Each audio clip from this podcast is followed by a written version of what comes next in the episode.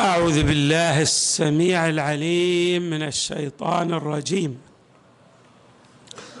بسم الله الرحمن الرحيم والحمد لله رب العالمين والصلاة والسلام على أشرف الخلق سيدنا ونبينا محمد وآله أجمعين الطيبين الطاهرين.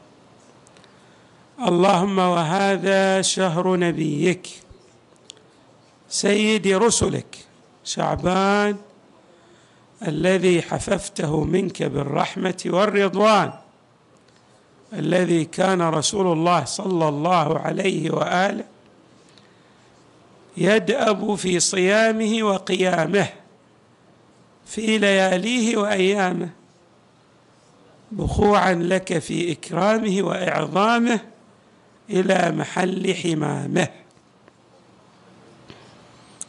هذا المقطع من الصلوات الشعبانية يفصح لنا عن الأهمية الكبيرة لهذا الشهر الذي نعيش وإياكم أيامه ولياليه. فهو شهر عظيم تحفه البركة والرحمة في كل آناته. شهر المصطفى صلى الله عليه وآله. وفي هذا الشهر الفضيل هناك أعمال متعددة وردت عن النبي صلى الله عليه وآله والأئمة من أهل البيت. بالطبع كل الطاعات والقربات التي يأتي بها الإنسان في هذا الشهر الفضيل لها ميزتان. الميزة الأولى أنها تتضاعف. الوقت يؤثر فيها تاثيرا بالغا ببركة المصطفى محمد صلى الله عليه وسلم.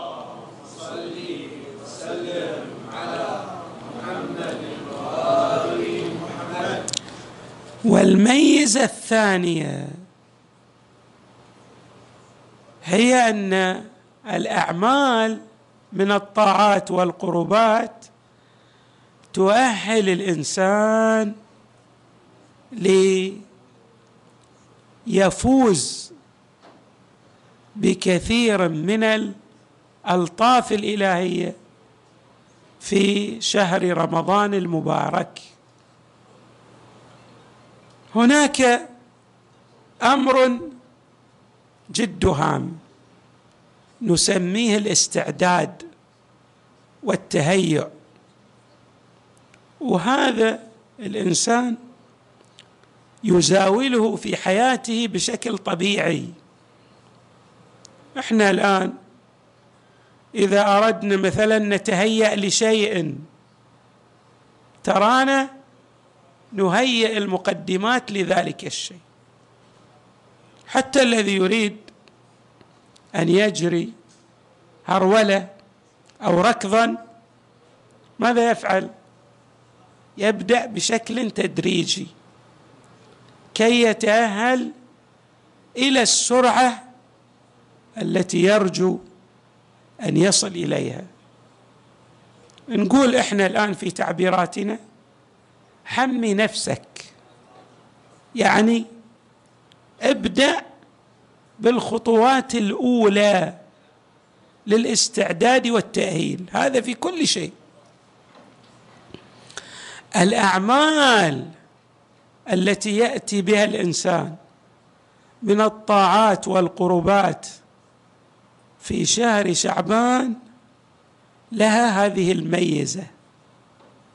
تهيئ الإنسان وتخصب الأرضية لتلقي الألطاف والمنن والمنح الإلهية من الواهب الرحمن.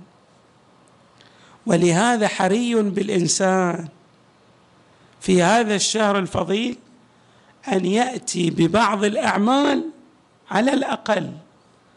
التي جاءت في الروايات.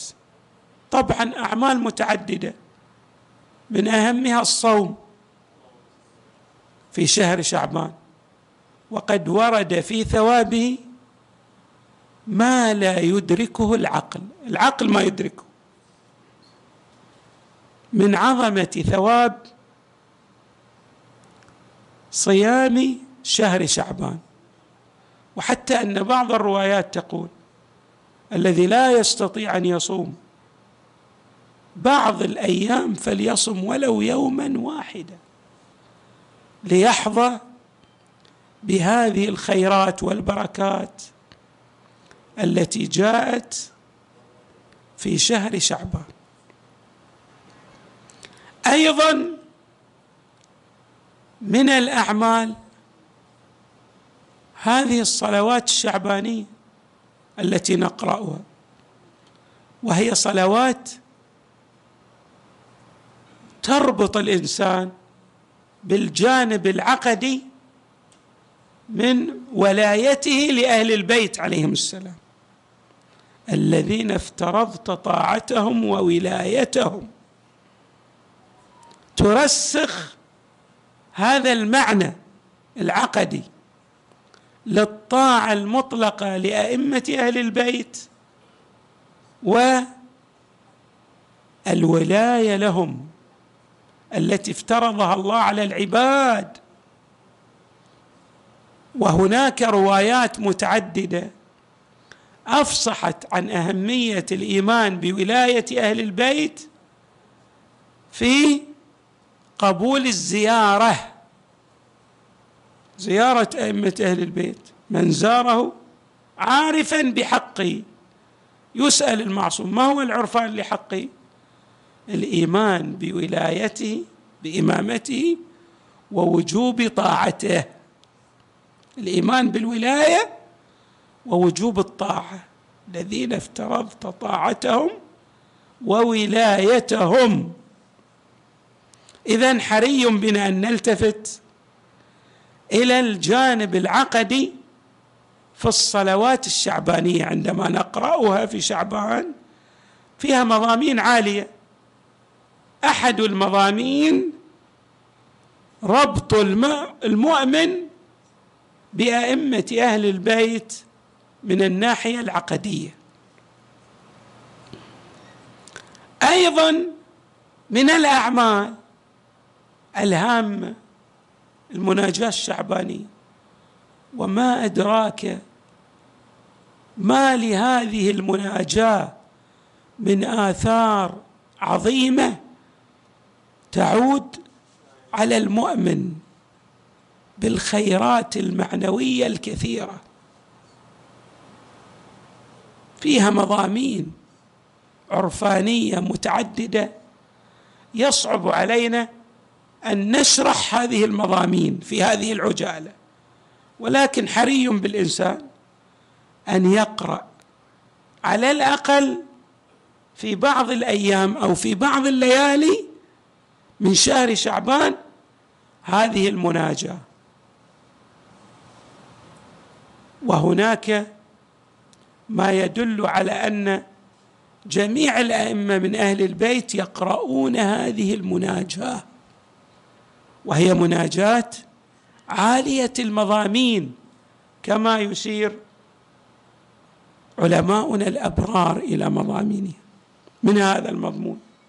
إلهي هب لي كمال الانقطاع إليك وأنر أبصار قلوبنا بضياء نظرها إليك حتى تخرق أبصار القلوب حجب النور فتصل إلى معدن العظمة وتصير أرواحنا معلقة بعز قدسك.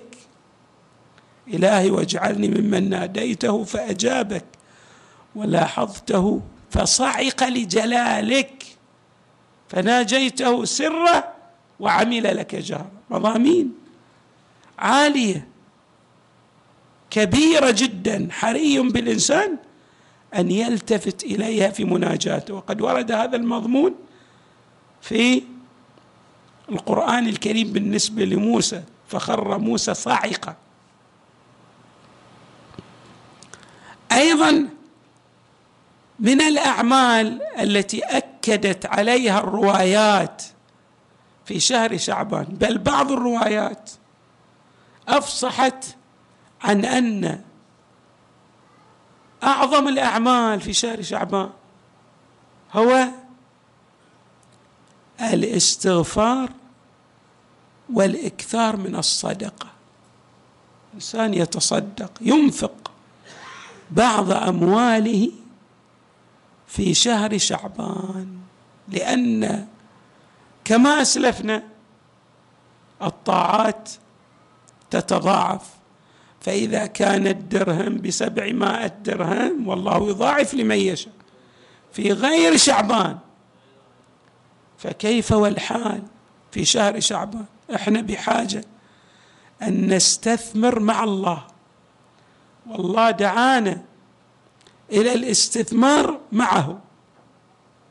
إحنا الآن نفرح لو قيل لنا عندما تستثمر في بعض الصناديق راح تربح سنويا سبعين في المية.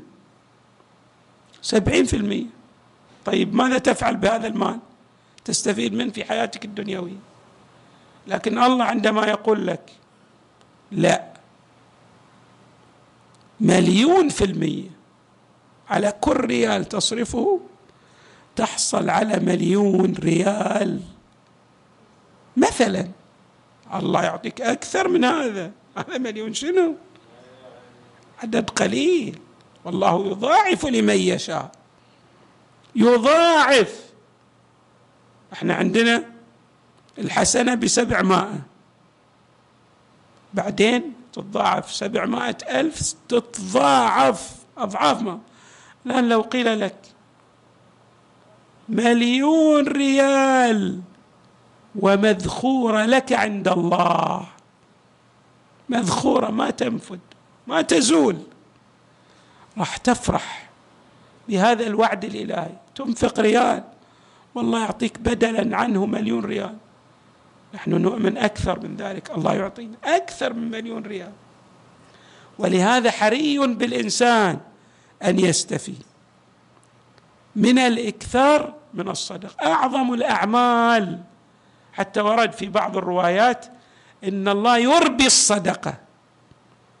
في شهر شعبان كما يربي أحدكم فصيلة. شلون يربي ولد الناقة؟ حتى يكبر. الله أيضا يضاعف هذه الصدقة. بعض الروايات تقول لتكون أعظم من جبل أحد. صدقة ريال واحد تدفعه الله يربي يضاعفه. بعض الروايات أيضا أشارت إلى الصوم إلى أن الصوم هو ذخيرة للعبد في يوم القيامة. يعني الأمور التي يدخرها ولا تزول. معنى الذخيرة.